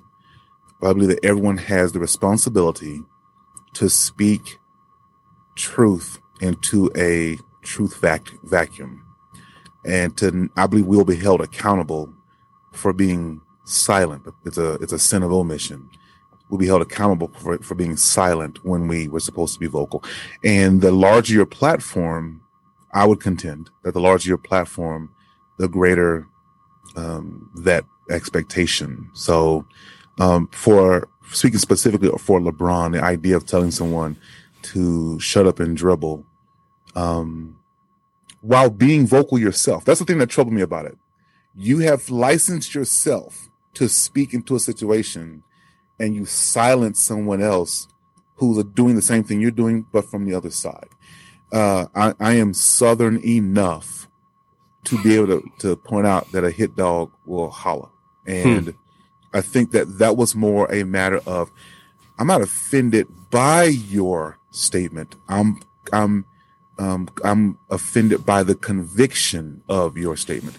And as evidence of that, less than a year later, when, when voices from, uh, with whom she agreed from other sports outlets would say something, she would stand as an advocate, the person who did this would stand as an advocate for their right to speak. But when LeBron said something, the critique was not so much because of the fact he was speaking, it was what he was saying as he was speaking. And by telling him to shut up, she's obligating him to ne- uh, to abdicate his responsibility to use his platform and speak prophetically into a situation that needed uh, a truth confrontation.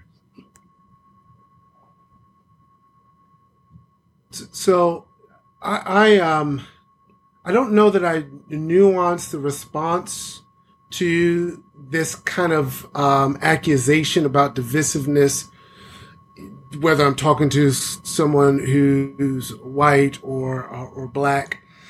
Um, but uh, he, here's here's the reality, right? And this is Drew has already said this, and so is so is Brandon. Um, that the the part of what we are called to into is to call out the brokenness where it exists, like to name it, right? And to, um, and to know, right? There's a, um, there's a art piece from 2007. I, uh, a, a, woman who, uh, named Dr. Elissa Yukiko Weichbrodt. She's a art history professor at Covenant College. And she mentioned this in a, in a, um, a message she gave a couple years ago. She, um, this piece by Doris Salcedo, from 2007 in Modern Museum in, in Britain. Um, uh, Dara Salcedo, her contribution to the museum that year was she called the piece Shibboleth and she, she cracked open the floor of the museum, right? And, um, and she called the piece Shibboleth in a reference to Judges chapter 12, right? Where the Gileadites, they sifted out their enemies by giving this boundary test. Come in to our boundary, say the word shibboleth. If you can't say it with the right accent, right, it becomes a death sentence.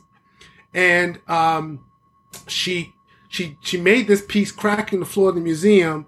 She says to call out the hidden ways in which we police our boundaries, right? To bring to the surface the hidden ways that we police our boundaries, the impossible tests we give others to maintain our own sense of comfort and security, right? Um, and Dr. Weichbrodt, she said, listen, here's the deal. The cracks are already there. calling out the brokenness doesn't diminish Jesus's power; it magnifies it, right? So you gotta call out the brokenness. And so when you know whether it's a white brother uh, sister or, or, or black brother sister who's pushing back and saying you're being divisive talking about race and talking about systemic um, injustice right?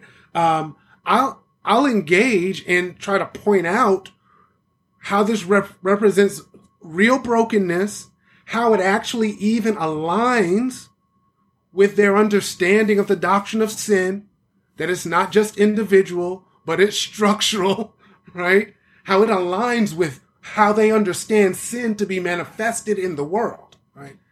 And if there's, you know, uh, if I'm banging my head against the wall and it's proven that it's not going anywhere, then I just move on. Right. Casting your pearls before you know, swine, right? It's just, just... Well, that's right.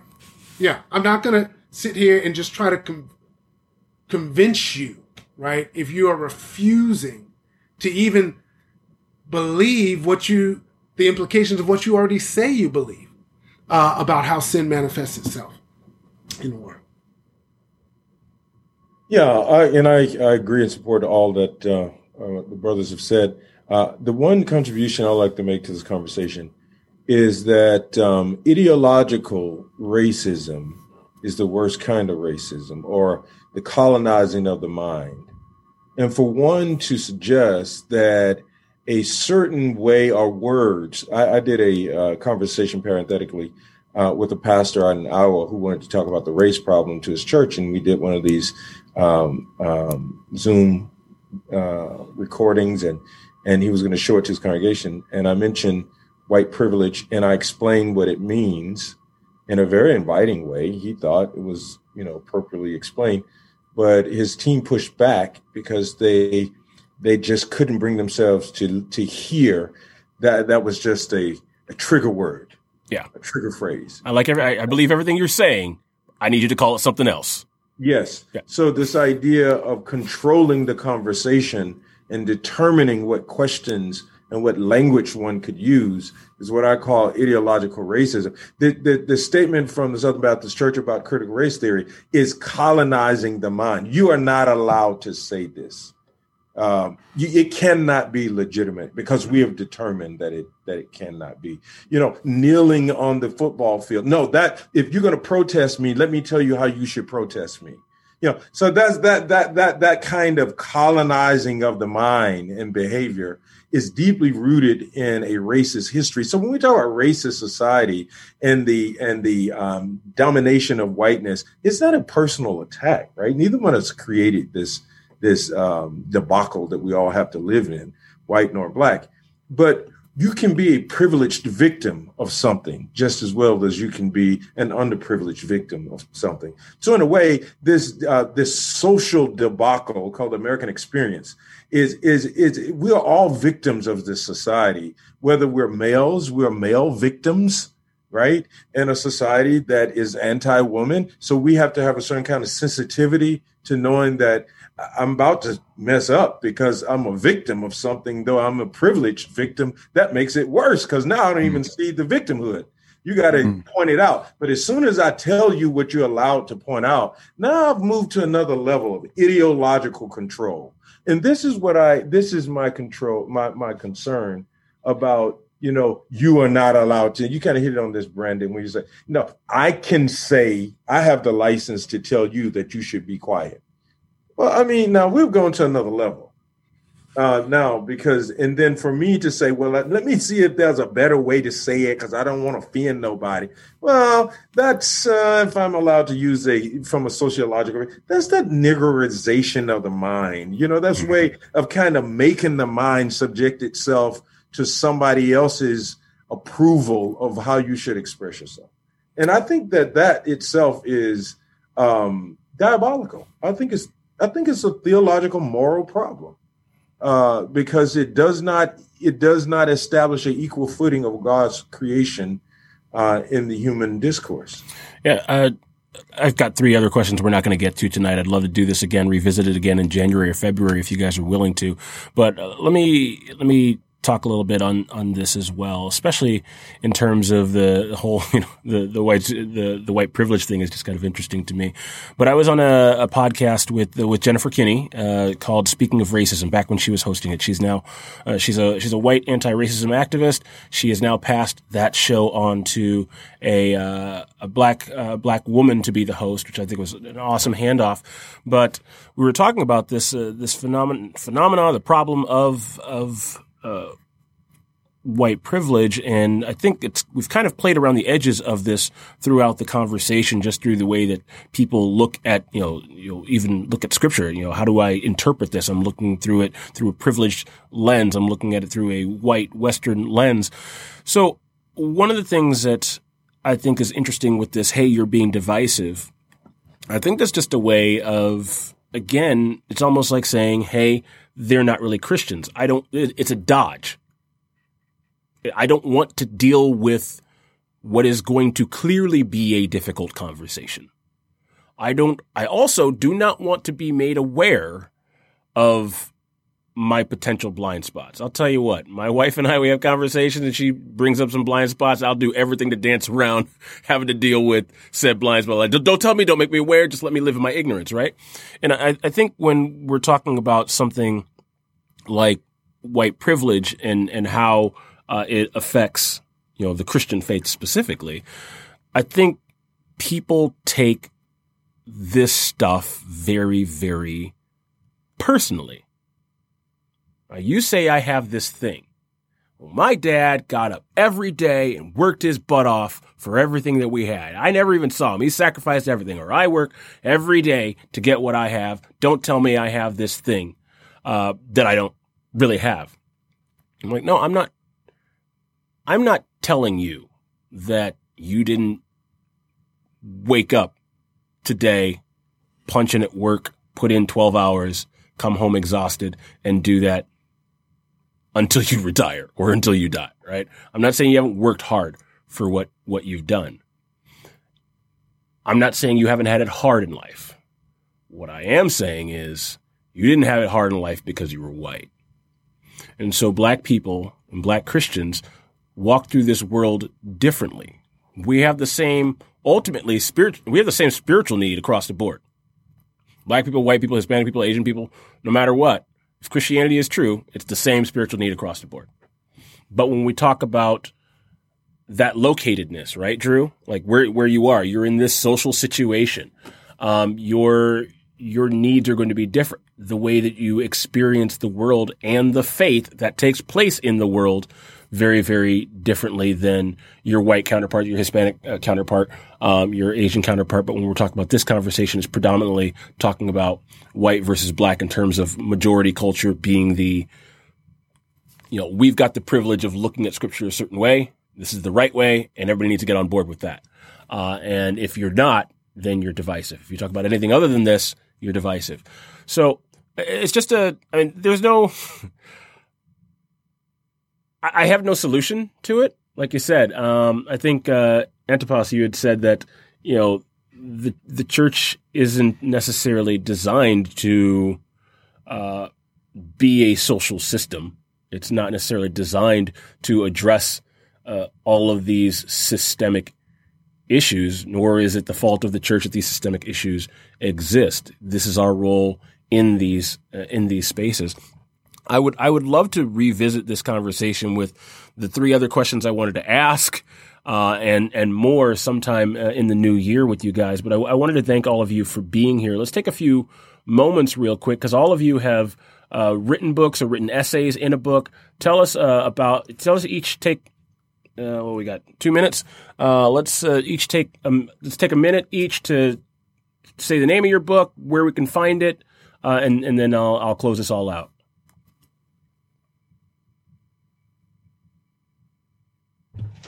I can begin. Uh, this is Drew Hart. Um, so, what my older book is Trouble I've Seen Changing the Way the Church Views Racism came out in 2016. But my new book is called Who Will Be a Witness Igniting Activism for God's Justice, Love, and Deliverance. And that just dropped in uh, September uh, 2020. And you can find that hard copy, paperback, Kindle, and there's even an audio book available anywhere books are sold. Excellent. Awesome. Irwin, where can we find you? Where, where, ah, where can we find your book? Sure. Yeah, my book is uh, The Beautiful Community, Unity, Diversity, and the Church at its Best. And uh, this book comes out of a, a, heart desire to engage this con this conversation around um, race, reconciliation, reunion uh, in Jesus Christ, and uh, and it comes out of uh, a Trinitarian framework that the God we worship is beautiful community, and this is what it means for humanity to be human, uh, to be His image, in, in fact. And so, it's published by InterVarsity Press, but you yes, the same thing. You can find it. It's on Audible, audiobook, Amazon, IVP, wherever books are sold, you can find it. Awesome, Brandon. And it I just think you came out. Uh, just came out uh, August of this year. August fourth, Barack Obama's birthday. If you don't know, well, look at that. It is. It's, it's the day after my birthday. That's the only reason I know that. uh, Brandon, I, I, believe you're working on it, but you have an essay coming out in a book, right? If I'm not mistaken.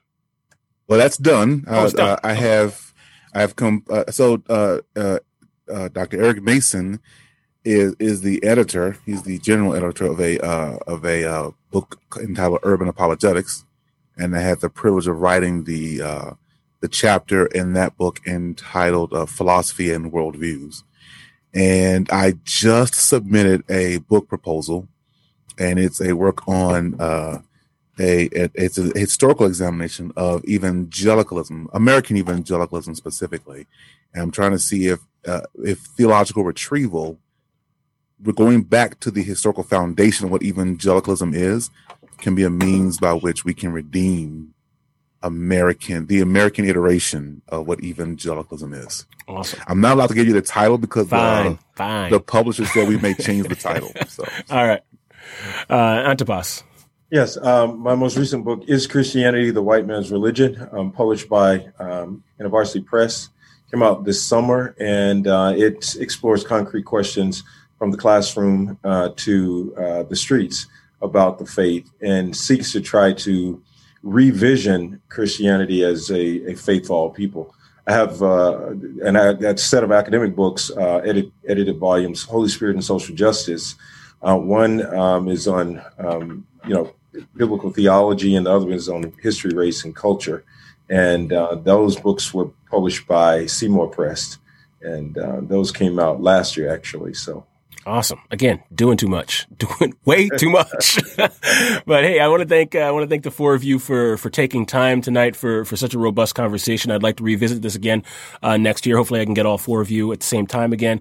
And for those of you listening, thanks so much for listening to Leading Questions with Calvin Moore. Make sure you check out our website leadingquestionsnow.com where you can find all of our episodes from this season, the past six seasons, uh, bios, a calendar of upcoming topics, and even suggest topics for us to talk about.